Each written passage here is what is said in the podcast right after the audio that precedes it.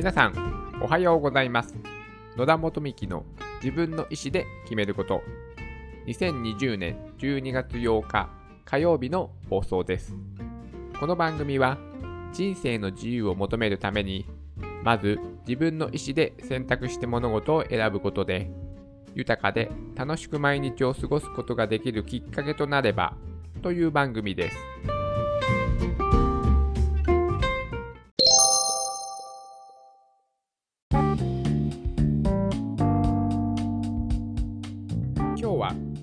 的障害や発達障害のある子どもが一日の予定などを視覚的に確認できるアプリについてお話をしたいと思います。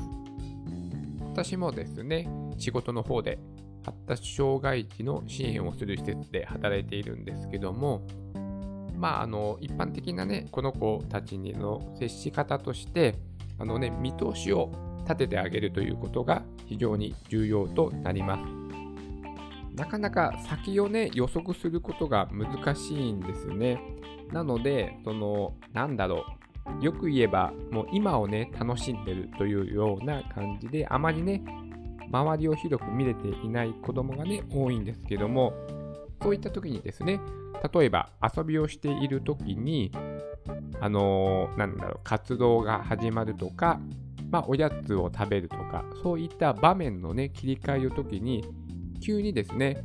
じゃあ次は何々やるよって声をかけても、な、なんでいきなりね、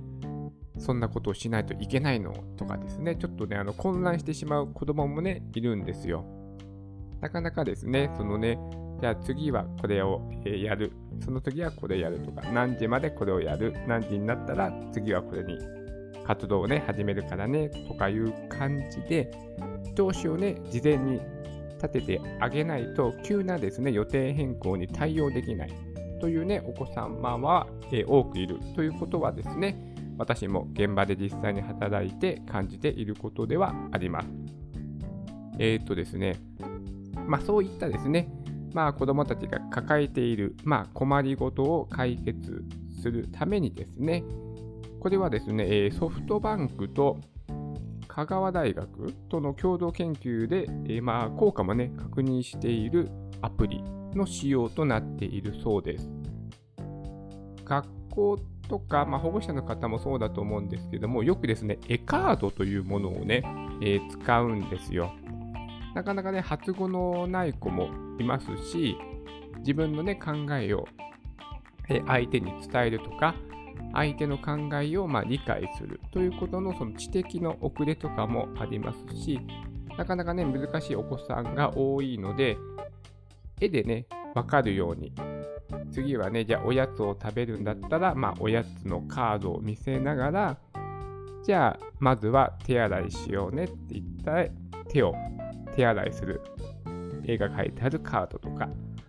次はじゃあテーブルを拭こうねっていうテーブルを拭く絵が書いてあるカードとか、こういったものの、まあ、言葉と、まあ、視覚的の支援、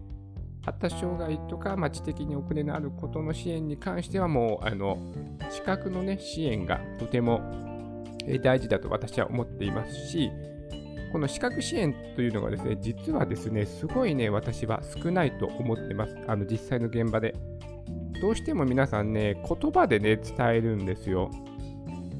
じゃあ次はこうしよう、ああしようとか。言葉だけではですね、やっぱりね、足らないんですよね。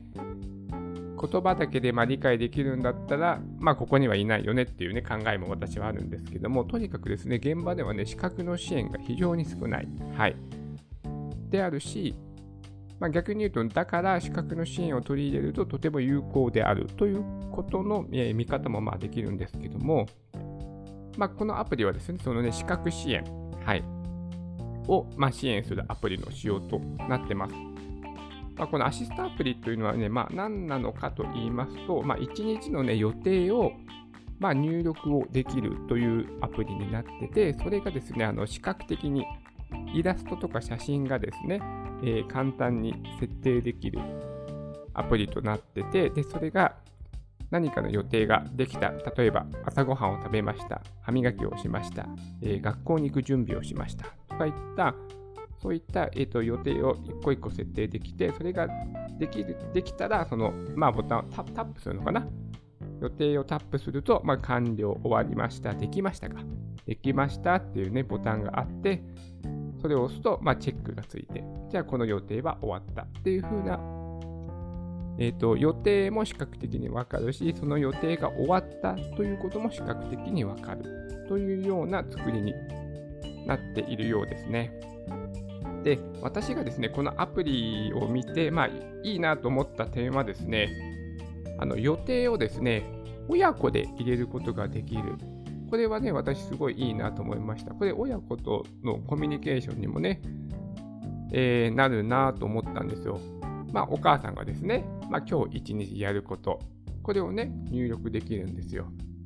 で、お子さんも、まあ、今日やる予定、うんまあ、入れられるお子様は自分でも入れることができる。という風ななってて、まあ、このやりとりがね、ちょっとしたコミュニケーションになるなって。まあ、私がね、子供だった時は、なんだろう、メモ書きがテーブルの上に置いてあったとか、なんか冷蔵庫に貼ってあったとか、なんか冷蔵庫にあのちっちゃいね、ホワイトボードがあって、そこになんかね、なおやつは何々だよとか、なんか冷蔵庫にある何々を温めてね、土曜日の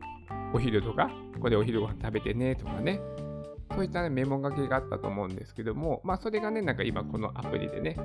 できて、それの、まあ、やり取りが、まあ、ちょっとしたコミュニケーションにもなるかなというふうなことも思いました。で、さらにですね、ここのとこがね、良かったのが、やり方もね、これね、入力ができるんですよ。あの、なんだろう。その予定を入れて、その予定に対する、え、やり方、これも、えー、紐付けることができる。例えばですね、え、まあ、その、なんだろう、お助けメモか。お助けメモというものがありまして、それにやり方、生き方、持ち物をですね、設定もできるんですよ。じゃ例えば、朝ごはんを食べます。じゃあ、このやり方はってなったら、まあなんだろう。まあ手を洗うとか、箸は右手で持つとか、お茶碗は左手で持つとか、ね、そういう感じですかね。とか、まあ生き方。じゃあ例えば、じゃあ、まあ学校でいいですか。学校に行きます。学校の行き方は、まあ、こうでこうでこうでっていう方なお助けメモを設定できたり、あ、持ち物ですね。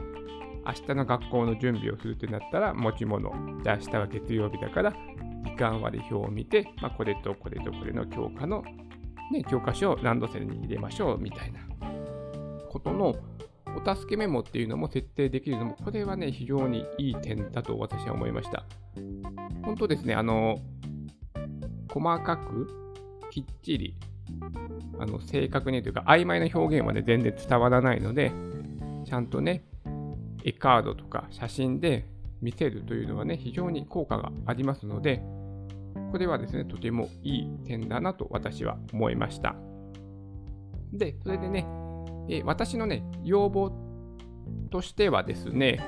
これをね、付け加えてくれるともっと良くなるなと思ったのは、時間ですね。時間がもっとこれもですね、視覚的に分かるようにしてもらえると非常に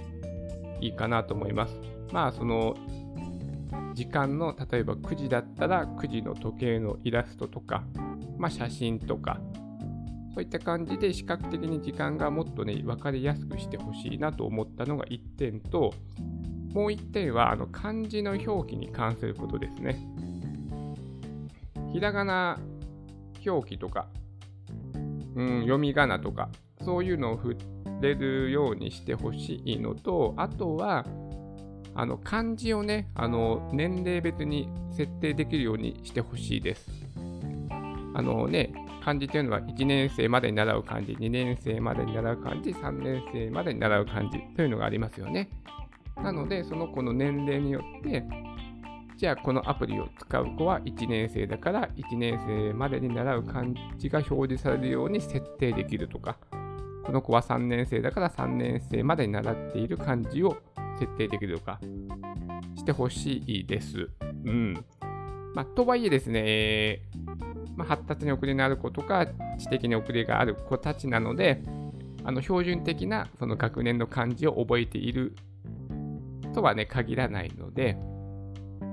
まあ、この子は今3年生だけど、まあ、学力、漢字のね、覚えているものは、まあ、まだまだまだ1年生程度かなって言ったら、1年生の漢字までとかで、まあ、柔軟に設定できるようにしてくれると、よりよく使いやすくなるのかなというふうなことを私は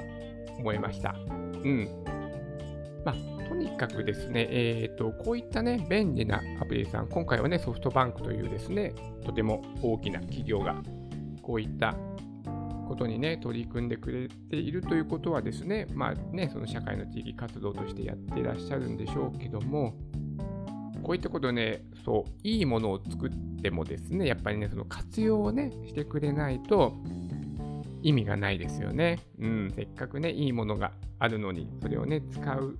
ことがね、実際に子供たちに届いてないと、ね、もったいないので、